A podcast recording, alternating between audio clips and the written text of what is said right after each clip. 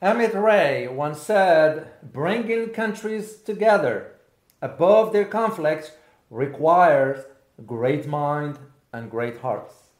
Keep this in mind as we discuss today the ongoing visit of Chinese President Xi to Saudi Arabia and what does it mean for the global geopolitical landscape moving forward. My name is Dr. David Oualaalou. And my name is Dr. Ross Stewart. And you are watching Geopolitics in Conflict. Chinese President Xi Jinping arrived in Saudi Arabia on Wednesday. And what was on the agenda? To break the long-time U.S. dominance in the region. Chinese President Xi Jinping has arrived in Saudi Arabia. He's there for three days of meetings with regional leaders focused on energy. On a quote, pioneering trip to open a new era of China's relations with the Arab world. The world is a random, meaningless, chaos. Or is it?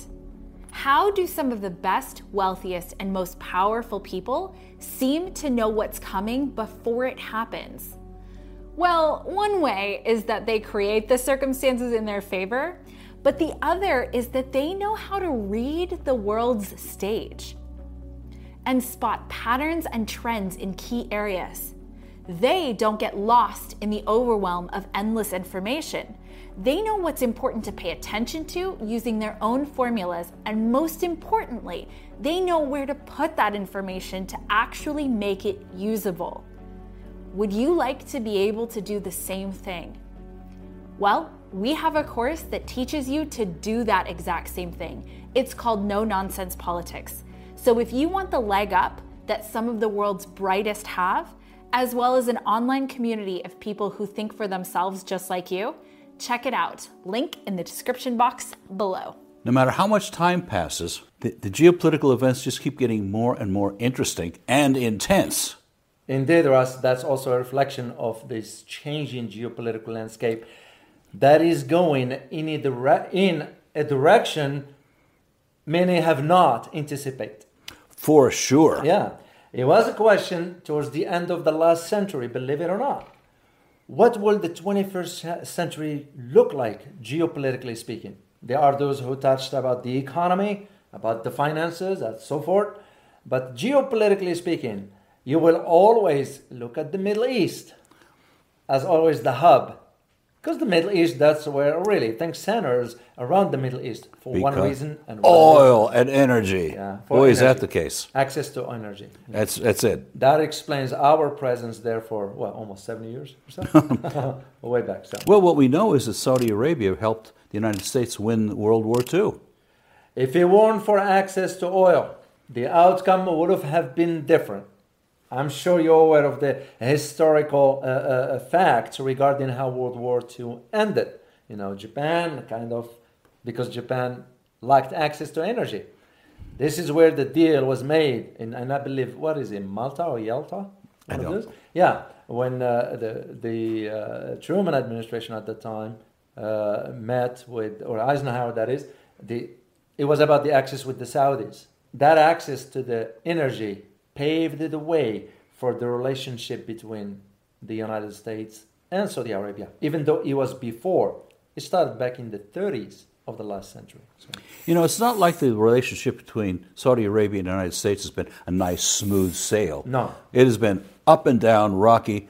A lot of things have gone on. Exactly. Well, this is why in this video we decided to get on this and do it right away to provide you a brief analysis as to what it all means that now President Xi physically went to Saudi Arabia. He's still there, of course. The, by the time you watch this video, he probably would have returned back to China. But what was interesting that it was President Xi's third physical visit after the this pandemic, the craziness of That tells you how significant this was that Xi would actually leave China to come to Saudi Arabia. Yeah. Well, I don't know if you got a chance to see the reception he received. Oh, was it impressive? Yeah. Even they gave him an honorary doctorate Wow. from the Saudi University. Wow. I mean, this was a big deal. I was going to say, Yeah. compared to how President Biden was received. Now, how does it mean for psychological impact, in your opinion? To which countries?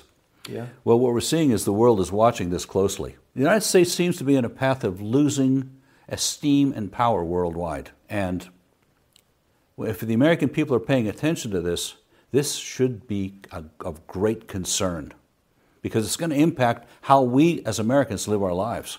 Exactly. Well, I can see the, you know, uh, uh, we're not going to be talking about the details of how uh, the visit is and all that. That's all good and all that. We're here to provide you an in-depth, brief, in-depth analysis as to what does it mean, what does this trip means for the future of not only the global geopolitical landscape and economic and financial, but also Saudi-China relations. Well, we know that the that Saudi was facing this way and now they're facing that way. And I remember I write a book about the Saudis in which I talked mainly about, I devoted a section to the Saudi China relations. Yeah, let me read from your book. Sure. With this in mind, Saudi Arabia considers two main points. First, China's increased presence in the Middle East will significantly shape the region's political and economic landscape. Of course, it will. Indeed. Second, China and Iran's rapprochement could and would hinder the KSA's ability to influence, as it once did, the regional affairs of the Middle East. Yeah, that was from the book that I, uh, Yeah. uh, I wrote about uh, Saudi Arabia a few years ago. Uh, well, that, that's the way I see it, Ross. The visit by President Xi to uh, Xi, how do you pronounce it? by Xi. Xi. Okay, to make sure. I've heard him say it, and so Yeah, so That's well, how you- he pronounces it. Well, you know how to pronounce the the, the Chinese character. I don't. So, so. Uh, but the way I look at it is the idea of how this is a reflection now of that changing uh, global order. Because absolutely. that's the way I look at it. It is my belief, and it's my personal opinion. Uh, it is my belief that the Saudis do not want to be left behind. So they are realizing that the United States is shifting its attention from the Middle East into Asia, mainly China. yes. And we're going to do a video about the US defense budget and what it means. And this is why I believe the Saudis realizing if this shift from the US towards Asia, that means also from an economic perspective, that the Saudis do not want to be left behind, given how China is one of the top oil importers from the kingdom. When President Biden Yeah. was running for office, Mm-hmm. he denounced Saudi Arabia for the murder of somebody Uh, of uh, Jamal Khashoggi, the journalist, the Washington Post. and essentially said, We'll settle with those evildoers. Well, how do you think that landed Yeah, yeah. when the, when the, in the kingdom of Saudi Arabia? Yeah, they didn't like that. Yeah, And I think that they, they really resented it deeply. yeah, And when Biden was there to beg for oil, not only did he, was he in a weak position, but it also made these ridiculous pronouncements about how he's going to level up and make justice occur in Saudi Arabia. How ridiculous can this be? yeah. And this is why I believe the Saudis also thinking in terms of uh, the shift into the financial sector. What do I mean by this? Because it's very important. Because Saudi Arabia wants to join BRICS. Yes. Brazil, Russia, China, India, and South Africa. And if you know anything about this, you know that those countries are amassing uh, uh, gold. It's because the Saudis usually use the petrodollar. Yep. And to me personally, and this is my personal opinion, it's an indication of that the Saudis going to get rid of the petrodollar and use something else. Like much of the rest of the Yeah. world. Uh, well, mainly in the global south. Those Yeah. are mainly. But let me just make one thing clear here. When I say they're going to get rid of the petrodollar, that's only within the oil transactions. The Saudis will still maintain the US dollar in other aspects, like, for example, when they purchase US weapons. How do they pay for it? By the dollar. Yeah. That doesn't mean it's going to go, but an indication is is going into that direction. Well, That's what I see. This And they certainly have enough U.S. dollars. Exactly. Yeah. Well, because because the Saudis, I was lucky to see the amount of gold, how much gold the Saudis have in the United States. I saw it with my own eyes. Wow. It was massive. It was massive. So here's the other thing that we need to take into consideration, just for you to understand, uh, uh, is that with this visit, Xi went with his delegation also. What they signed some deals. A lot of them. Yeah, the ones that I'm familiar with the agreement they reach about thirty billion dollars. But that's not where the interest is in this. The interest in that Saudis now agreed that they will allow Huawei to build the technological infrastructure in the kingdom, the cloud. so you can just see what it means, and and also because they want they both Saudi Arabia and China want to cement the relationship regarding energy. Well, it certainly seems that they're doing it. I, I think so. I think that I think they've just done it. Yeah, and, and they're moving forward with this one. Uh, and this also explains for us why uh, President uh, attended the summit of the, uh, the GCC. It's called the, Gulf Cooperation Council. The GCC, those are countries in the Gulf. Yeah. And if they all share one thing in common is energy. they have a lot And of- are they loaded with it? yeah, they have a lot of oil and all that. But also the because they understand when it comes down to China regarding infrastructure, Chinese tends to be good at this. You know, Oh, you aren't let's, kidding. let's just face it. You know, they can uh, uh, build the stuff, the infrastructure that they needed. Well, the Saudi Arabia is more interested in this because of what the crown prince MBS, his interest in building the future city of Neom.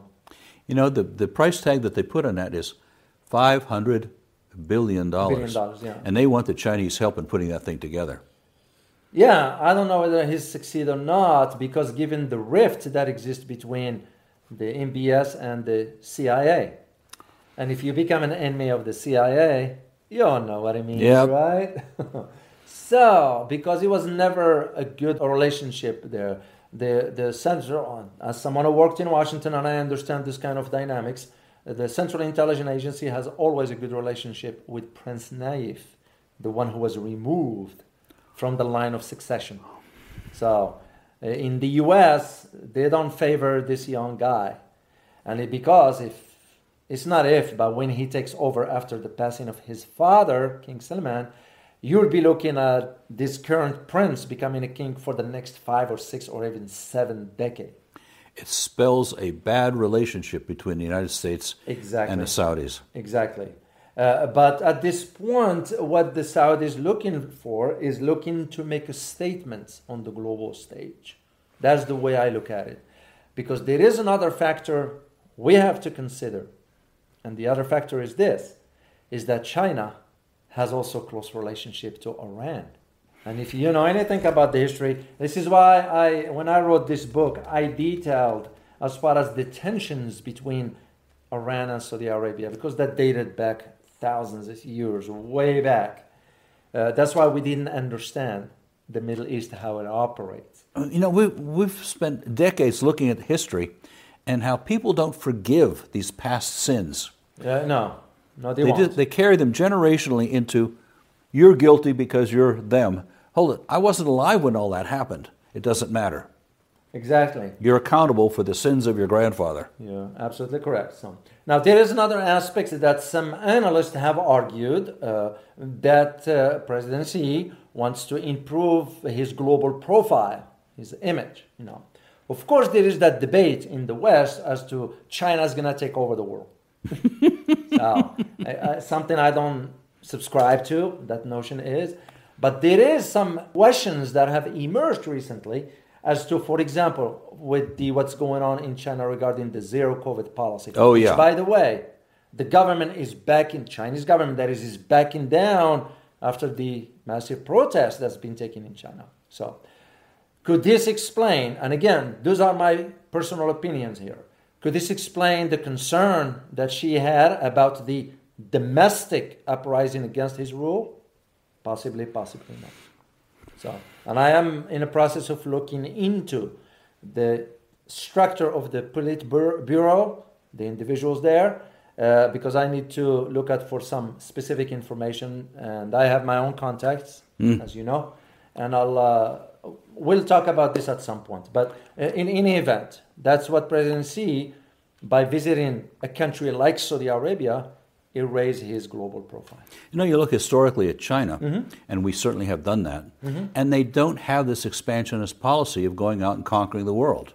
They just don't have it in their history, Yeah. and they seem to not have it as any desirable thing that they want. Yeah. Now, the, the Belt and Road Initiative is going after resources and business. That is not owning territory. That's true. And this is where, uh, when you think about this visit, you have to think about it in terms of not only the strengthening ties between uh, China and Saudi Arabia, but also you have to think about it in terms of how Saudi Arabia and China, we both can contribute to the shifting of the geopolitical. Because you look at it, you know, uh, if, and, I, and I've talked about this before in previous video, it's not if, but when Saudi Arabia joined BRICS, who's in BRICS? Brazil, Russia, China, India, and South Africa. Well, Russia, what, what do they have? What does Saudi Arabia and Russia have in common? Energy. Yeah, top oil producers. But within BRICS also, you have China and India. What do they share in common? Large global markets.